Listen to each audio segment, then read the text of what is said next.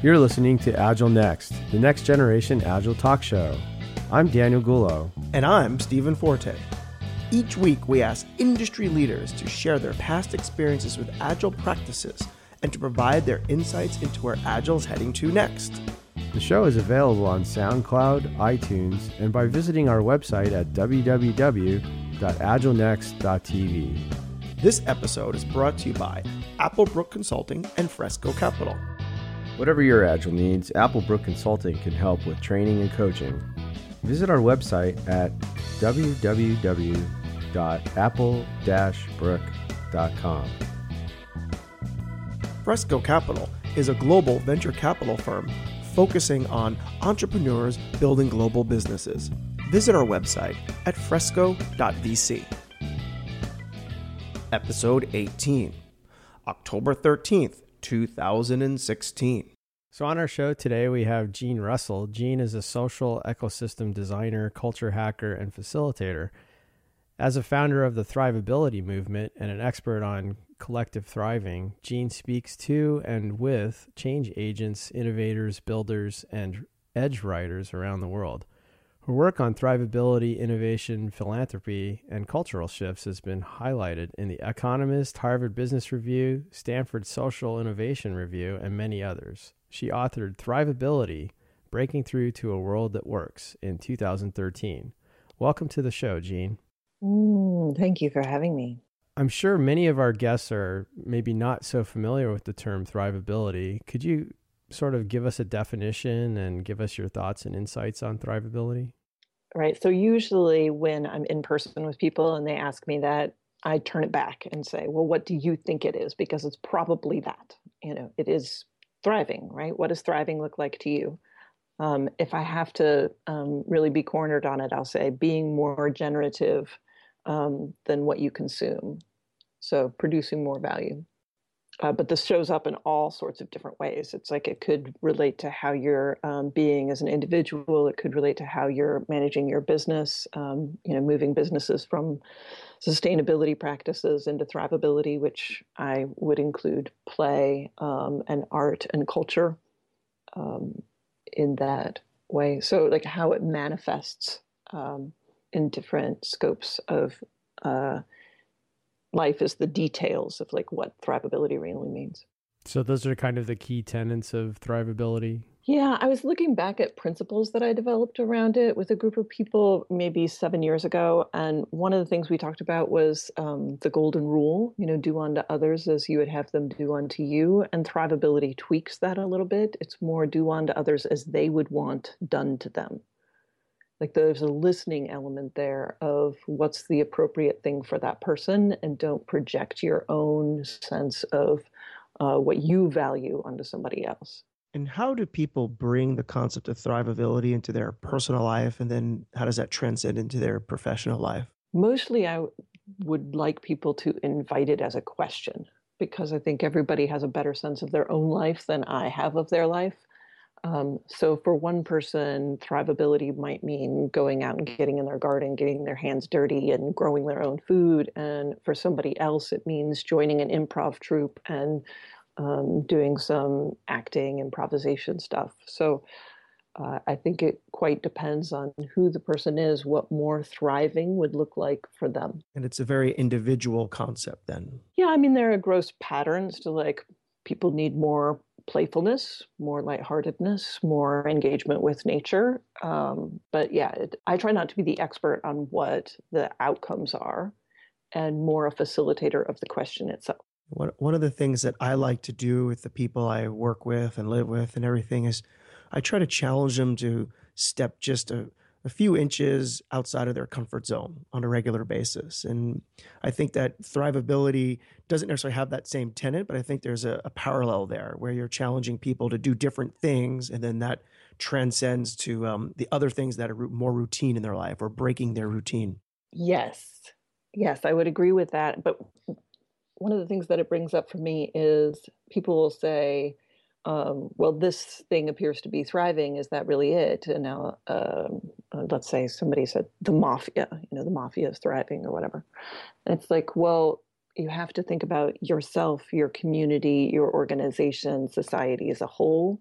So when you're pushing your edges, sometimes consider, well, maybe this is good for me, but it's not good for my family or my community. Or maybe my edge to push is how I can be more of a contribution to my business or um, or society as a whole. Yeah, so when I think about thrivability, my sort of frame of reference is, you know, horticulture and you know, plants growing and and living and existing and doing very well.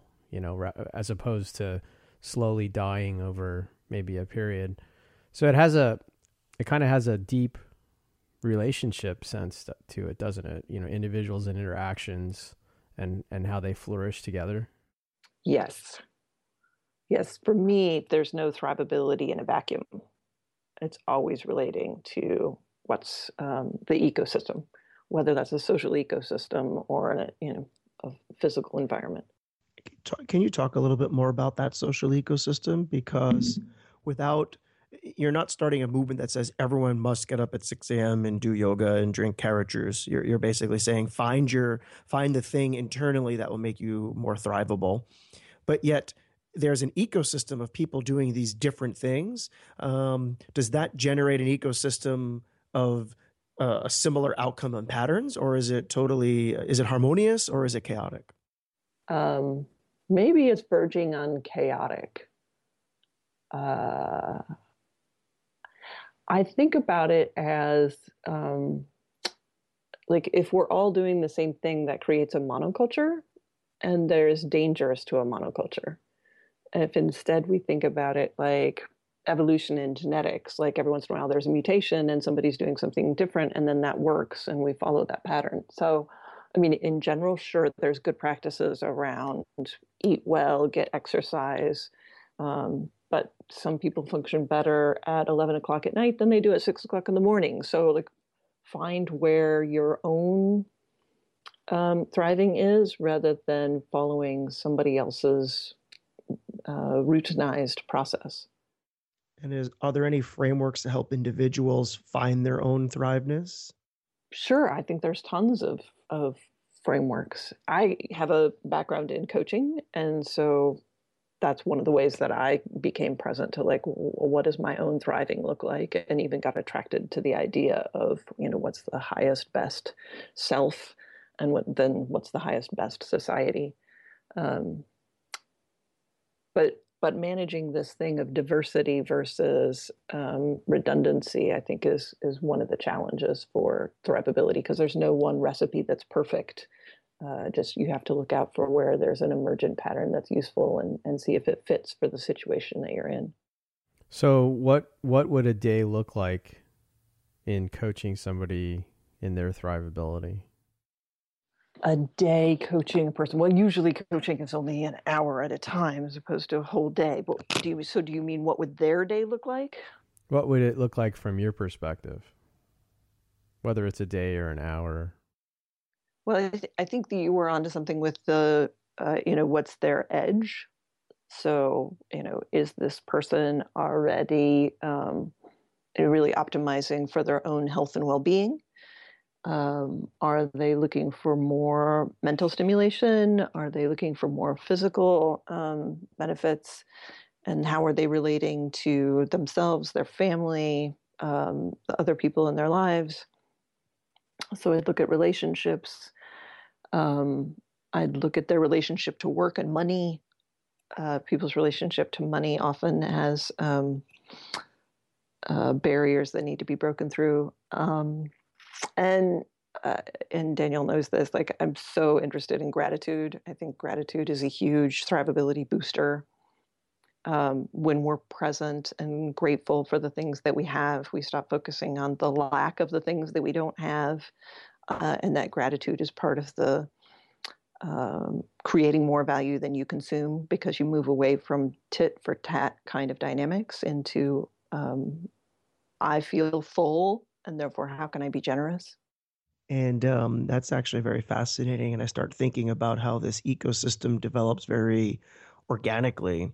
And I'm wondering, what does it look like? You've done some coaching, or people have taken this initiative on amongst themselves at an organization. So I'm let's pretend I'm the CEO of a of a small organization of a couple hundred people, or I'm a manager of a division or or a team leader and we've engaged with some coaching or we've done this on our own, what does that start to look like? And then what are some of the benefits that I would have? Oh, it so depends on where you're at. Right. So so do we already have a practice of being mindful and and being conscious of our relationships with each other and having um, healthy practices in the organization and are we already encouraging good healthy well-being activities outside the organization it's so context dependent. And this is one of the things that I think is so complicated about people understanding thrivability. I don't have some simple answer get up at six o'clock in the morning, right? It's always so context dependent what's already present there. So, like, as a consultant, what I come in and do is first assess where are we now? And then where do we want to be? And what's the reasonable next step to get us there? Um, that leverages the strengths that we have. And so it, in every context that might have might look quite different. Jean, talk about some of the folks that have influenced you and some of the work that has contributed to your work on thrivability. Mm, okay. So I am um, First of all, let me say that my background is in philosophy and biology, and then I went into English uh, theater and art, doing a lot of like, what is meaning? How is meaning made? Uh, who are we? How do we form identity? So that's kind of like the the ground floor for me. Is a lot of stuff around that. Um, more recently, I'm strongly influenced by people like John Hagel who uh, is a co-founder of the Deloitte Center for the Edge. Uh, one of his most recent books is The Power of Pull. Um, so I'm I'm heavily influenced by his work. Uh, he's a fantastic listener, and a lot of the stuff he's talking about now is the power of narrative.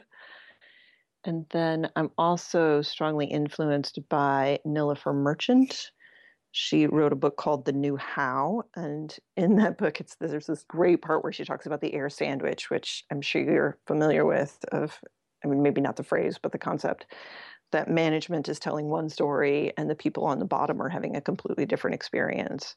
And there's this gap between what either the management or the organization is proclaiming and what's actually happening on the ground. And how do we then close that gap? And then she wrote a book um, after posting a series of blog post to Harvard Business Review um, called the 13, I think it's 13 Rules for the Social Era. And she's really laying out what is this next phase? Like, if if factory production was an improvement on our productivity over like craft style where one person makes the object from start to finish network production is the next layer up from that and what that looks like is using social ecosystems. So, um, you know, Lyft might be an example of creating a social ecosystem, or Airbnb, creating a social ecosystem that uh, can highly customize the experience for people while also being um, super, super efficient in a way that a corporation who in housed all of that stuff wouldn't have uh, the efficiency gain of having owned and managed all of it. So she's a huge influence on me. Um, Donella Meadows, who uh, wrote a lot about complexity science, um, is a deep inspiration for me. I'd also love for you to expand a little bit more on the air sandwich. I, have worked in some environments where I've been kind of had the life sucked out of me. I've lived inside of that air sandwich. can you talk a little bit more about it and just how thrivability can kind of uh, inoculate us against it? Yeah, I don't know that I've thought that much about how thrivability relates to it, except for like, well, that's clearly not thriving. Um, but there's a sense of like if we if we think about it in biological terms as like an individual is like a cell with a membrane and an organization also has that kind of membrane then there's a lack of integrity within that cell right? The outside is saying one thing the inside is doing something else. And how do we close that gap? Like because you as um, the sense organ for that membrane can feel the dissonance between what's being said and what's being done.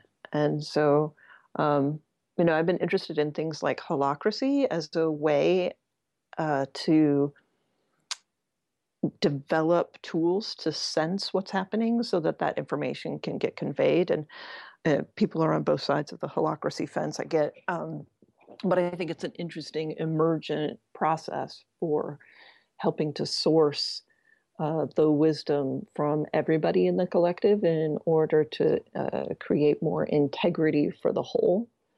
Um, and you know there's a way in which that air sandwich is almost inevitable in organizations that have large scale because there gets to be further and further distance between what's happening on the ground and the people making those choices and the abstraction creates that gap um, and so changing network structures into something more like a wirearchy i don't know if you're familiar with john husband's work on wirearchy but he basically means you know more of a network structure. Um, and then the question then becomes well how do you manage a company using a network structure instead of you know those multiple layers between decision makers and operators um, and so david gray has a good book called the connected company that talks a little bit about that um, but to me it's definitely a network problem of like of course that gap arises when there's too many steps between the people on the ground and the people who are making decisions about it. Holacracy is definitely a, a popular topic these days. Uh, so, could you expand just a little bit more on maybe the pros and cons that you see when it comes to holacracy? Sure. Um, so, I think most people find holacracy kind of stunning because they have not they're it's not transparent to them that every organization have a has a governance process. And what holacracy is is a governance process that enables emergent evolving governance.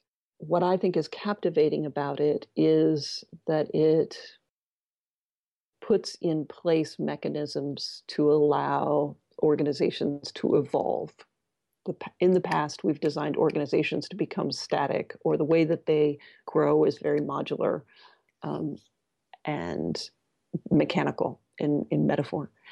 And holacracy is a very organic and evolving tool. Uh, I think a huge part of the difficulty with holacracy is you get a bunch of people who haven't, from the ground up, kind of decided on doing that kind of governance. You know, they go into a company like Zappos, who's used other governance processes, um, including a lot of governance by um, kind of compelling figure, right? The person who's got the most attention or fans within the organization kind of had a role to play. And instead, move it into people are stewarding uh, a role and um, kind of shepherding and, and, evolving what that role does in response to the mission. So you get a bunch of people who are used to the old model of doing it, and if you just inject them into the new evolving governance, uh, they've got to get whiplash. Like, and, and I'm sure you've seen this with companies trying to take on agile too. It's you change the process, and people don't understand what's the politics here. What am I responsible for? How does this work? And those things are like deeply ingrained within each individual on how they've learned how to operate in an organization.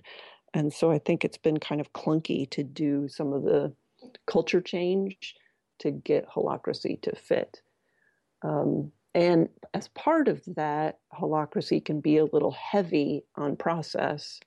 So if you're with a group of people who've never done that kind of work before, um, the process is heavy and time consuming in order to get to the clarity. I think 15 years from now, when we've got a bunch of different models like holacracy and people are much more used to being um, autonomous and good shepherds of their role, that sort of um, bulkiness is going to slim down. So th- that's my major concern is it's hard culture change, um, best done from the bottom up uh, you know, as you're growing an organization, start with it rather than trying to force fit. Um, and I think, you know, with Zappos, they did a pretty good job of trying to take small group and test it out and then scale it up. And, you know, we'll see how that plays out. And things like holacracy and thrivability and and when you combine that maybe with agile, is that more of the appropriate response to changing an organization's culture and, and the way it evolves? Right. Well, you're hitting right on where my interest is at this time. Like this year, I'm so focused on um, how do we interweave good strategy with culture because people are, are doing too much force fitting. Like, oh, this is a good model, as if you could just turn it on, like install a program and run it on your computer. And people don't function that way. Um, so let's zoom out just a little bit and go back to some of the stuff that Nilofer had talked about, the you know switching to this social era. We're moving from a world that's very mechanical as a metaphor, like it's a machine, it's a factory, that kind of model. Um, it can be run as a program into something that is much more organic and emergent and thrivability is totally an example of this. Like it's more about the question than it is about a static answer. Um, so holacracy is about that. How do we evolve and just create structures for doing the evolution over time based on what's context appropriate um, for the people who are in that situation? So that's a large pattern shift. Um, and so when I do culture change with organizations, it's the same thing that I do with coaching. Like, go in and understand the context from an anthropological perspective. Like, what are the behaviors and patterns and stories that are operating in this organization? And then, what are the ways that we can take small steps to shift that? What what's wanting to arise? Like listening to people in the organization to find out what's what they're feeling called to and not trying to do some whole shift all at once in some magnificent leap. Does that make sense? So that absolutely makes sense, and it, it reminds me a lot of um, you know the the challenges I face when I go to organizations and um, struggle with. I, I'm not trying to change their culture. I'm trying to figure out you know what their culture is first, and and see you know what model can can fit in with with uh, their practices and and who they are and and so on. You're currently collaborating on a book with Herman Wagter focusing on designing social ecosystems for optimal productivity and coherence. Can you talk a little bit about that and, and give us kind of a vignette or a taste of what's to come with that? Yes. Oh, I'm really excited about this project. Um, I have been in conversation with Herman for, I don't know, five years maybe. I, I met him at an event um, in on the East Coast, and he was interested in the idea of thrivability. And at that time, he had done um, fiber to the home in Amsterdam. And what I mean by that is he got government, business, and the private sector to all agree that installing fiber for internet access was a great idea. And through our conversations, he was like, Oh, you're describing the stuff that I'm doing.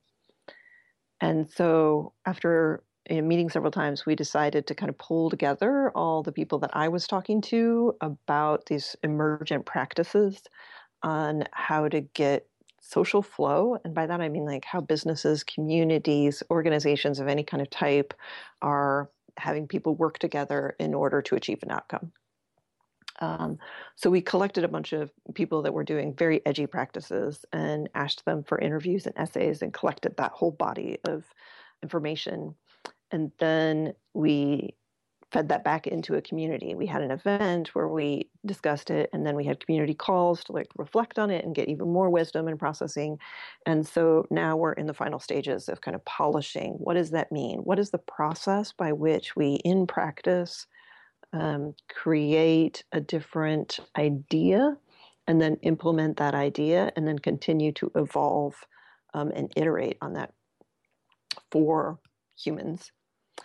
Um, so that's what the book is about, and it's going to be useful for people who are um, designing or leading organizations. It's going to be pe- useful for people who are um, doing urban planning, um, a- any kind of multi-sector partnership work, associations, that sort of thing. If you're working, you know, if you're thinking about how do you get people to get stuff done, the book should be helpful. That's great. It's it sounds like it's a must read for the next year moving forward. I I hope so. You know, Herman's background is as a theoretical physicist, and so his writing tends to be very bullet point, like here's the thing that you do, and so trying to get that into a style that's readable, um, while not disturbing the deep wisdom that's emerged from the work has been the challenge in in doing the writing together. Because he's, like I said, a, um, a really grounded practitioner if you're too brief in the explanation, then it's hard to for the next person to implement on that idea. So hopefully we've got it down and, and we're even thinking about creating a deck of cards that will help people, you know, think through the questions that are needed to um, be evolving their own organisms. And, that, and that's a great way to get people engaged and you know, that provides a bit of a framework for them to get rolling. Right. And when you were talking about the book and and sometimes with your teaching and your writing, you've probably run across some areas that you never thought would benefit from thrivability. I mean, you mentioned urban planning, and when you said that, I was like, wow, that totally makes sense, but I never would have thought about it. Do you think, can you mention for us one or two areas that you've worked with in the past that surprised you? It's all a surprise. Um, some of the things that come up are a surprise. I don't know if it's an organization or a field that's a surprise um, because I'm I'm always looking for the unexpected or the positive deviance. But I've been interested in the circus lately, and I find that surprising. Like, what does the circus have to do with thrivability? Um, but it has to do with this playfulness. Like, when we're playing, our minds are more open, we're more creative. And like we need more people in that state. And so much of society is putting us into fear state and contraction where we're not creative uh, when we need to be because the world is you know accelerating change. And so I've been looking at the circus as a metaphor for like how do we do an embodied practice of becoming more thrivable. And that was kind of a surprise to me. I, you know, if you had said five years ago, you'll be looking at the circus as as a model of what does this look like, um, that would have shocked me. But think about it; it's like multiple things are happening at once. Uh, there's an it's controlled chaos yeah and it's riding that edge of you know what's possible um, there's a performative aspect like they know there's an audience and when we're in organizations we're now much more clear like there's an audience whether it's your peers or the outside the organization um, there's an audience and so there's a little bit of production for that um, and there's deep practice getting better and better and better. Like it's not just like miraculously you show up at the circus and you're good at those things. It takes a, a whole bunch of, of deep practice. And so many of the acts are um, collaborative. You know, you have to be able to work with somebody else. Um, and there's quick feedback loops. You know, you're juggling, the ball falls. You get feedback. That didn't work. Um, and so I think there's been an interest in improv, and I've certainly love improv, but I think the circus does this embodied practice very quickly um, of what being thrivable is like. It definitely seems, you know, completely opt in as well. You know, it's not like people fail at a job and they say, well, I guess I'll go join the circus now. right. So people people conscientiously choose. Right. Jean, we ask all of our guests kind of a similar question. Um, you know, what what does the future hold for Agile? I'm excited for Agile because I think that it follows some of these big shifts that I'm saying about, you know, moving from a very mechanical view to a very organic view of the world. Um, I am curious to see how it integrates outside the developer space. So, is it if you're part of a finance team and you're processing invoices or something is it appropriate to do a stand up does that help? Um, so what does that cascade effect as it infects a lot more of society look like? Um, and i myself have used um, a modified version of scrum in my coaching practice and in my business relationships um, so I find some of the key tools to be really useful, but I think it'll keep evolving. Like I like holacracy, but I think it needs to evolve, and it's just the first of many. Um, I'm interested to see like what's all the mutations that come out of that that become context appropriate to um, roles and jobs that are not traditionally part of that um, productivity cycle. Okay, great. And uh, one thing that we also like to do is ask you what's next for you. Um, you know, you mentioned your book about what's what's what's next for you the second half of 2016 and beyond. Any any great conference keynotes or books or additional books or seminars or just other trends that you're observing? Right. Um, so the book is coming out this fall. Um, I don't have an exact date yet, but I'm um, super excited about that. I have been doing some prototypes of new consulting based on what I've learned in the book. So, starting to work with some clients around doing the culture change. And I'm using a lot of participatory process in that. So, uh, it's not quite open space, but it's really engaging people in the co creation of their next um, strategy and how they want to be hacking their own organizational culture. So, those are the two things that I'm most excited about. I am also um, with my husband running a Thrivable Future Salon, and so we're lining up speakers to come and discuss with our audience there things about um, what might create a more thrivable future for all of us, and what's practical things that we could be doing today to to move in that direction. Those are the big things. That sounds fantastic, Jean. Just a, a word of deep thanks and gratitude we don't have a tree, but thank you very much for taking the time to be on the show. It was a very delightful conversation. Thank you for taking time for me and inviting me. I'm honored. Next week on Agile Next with Pinole Day.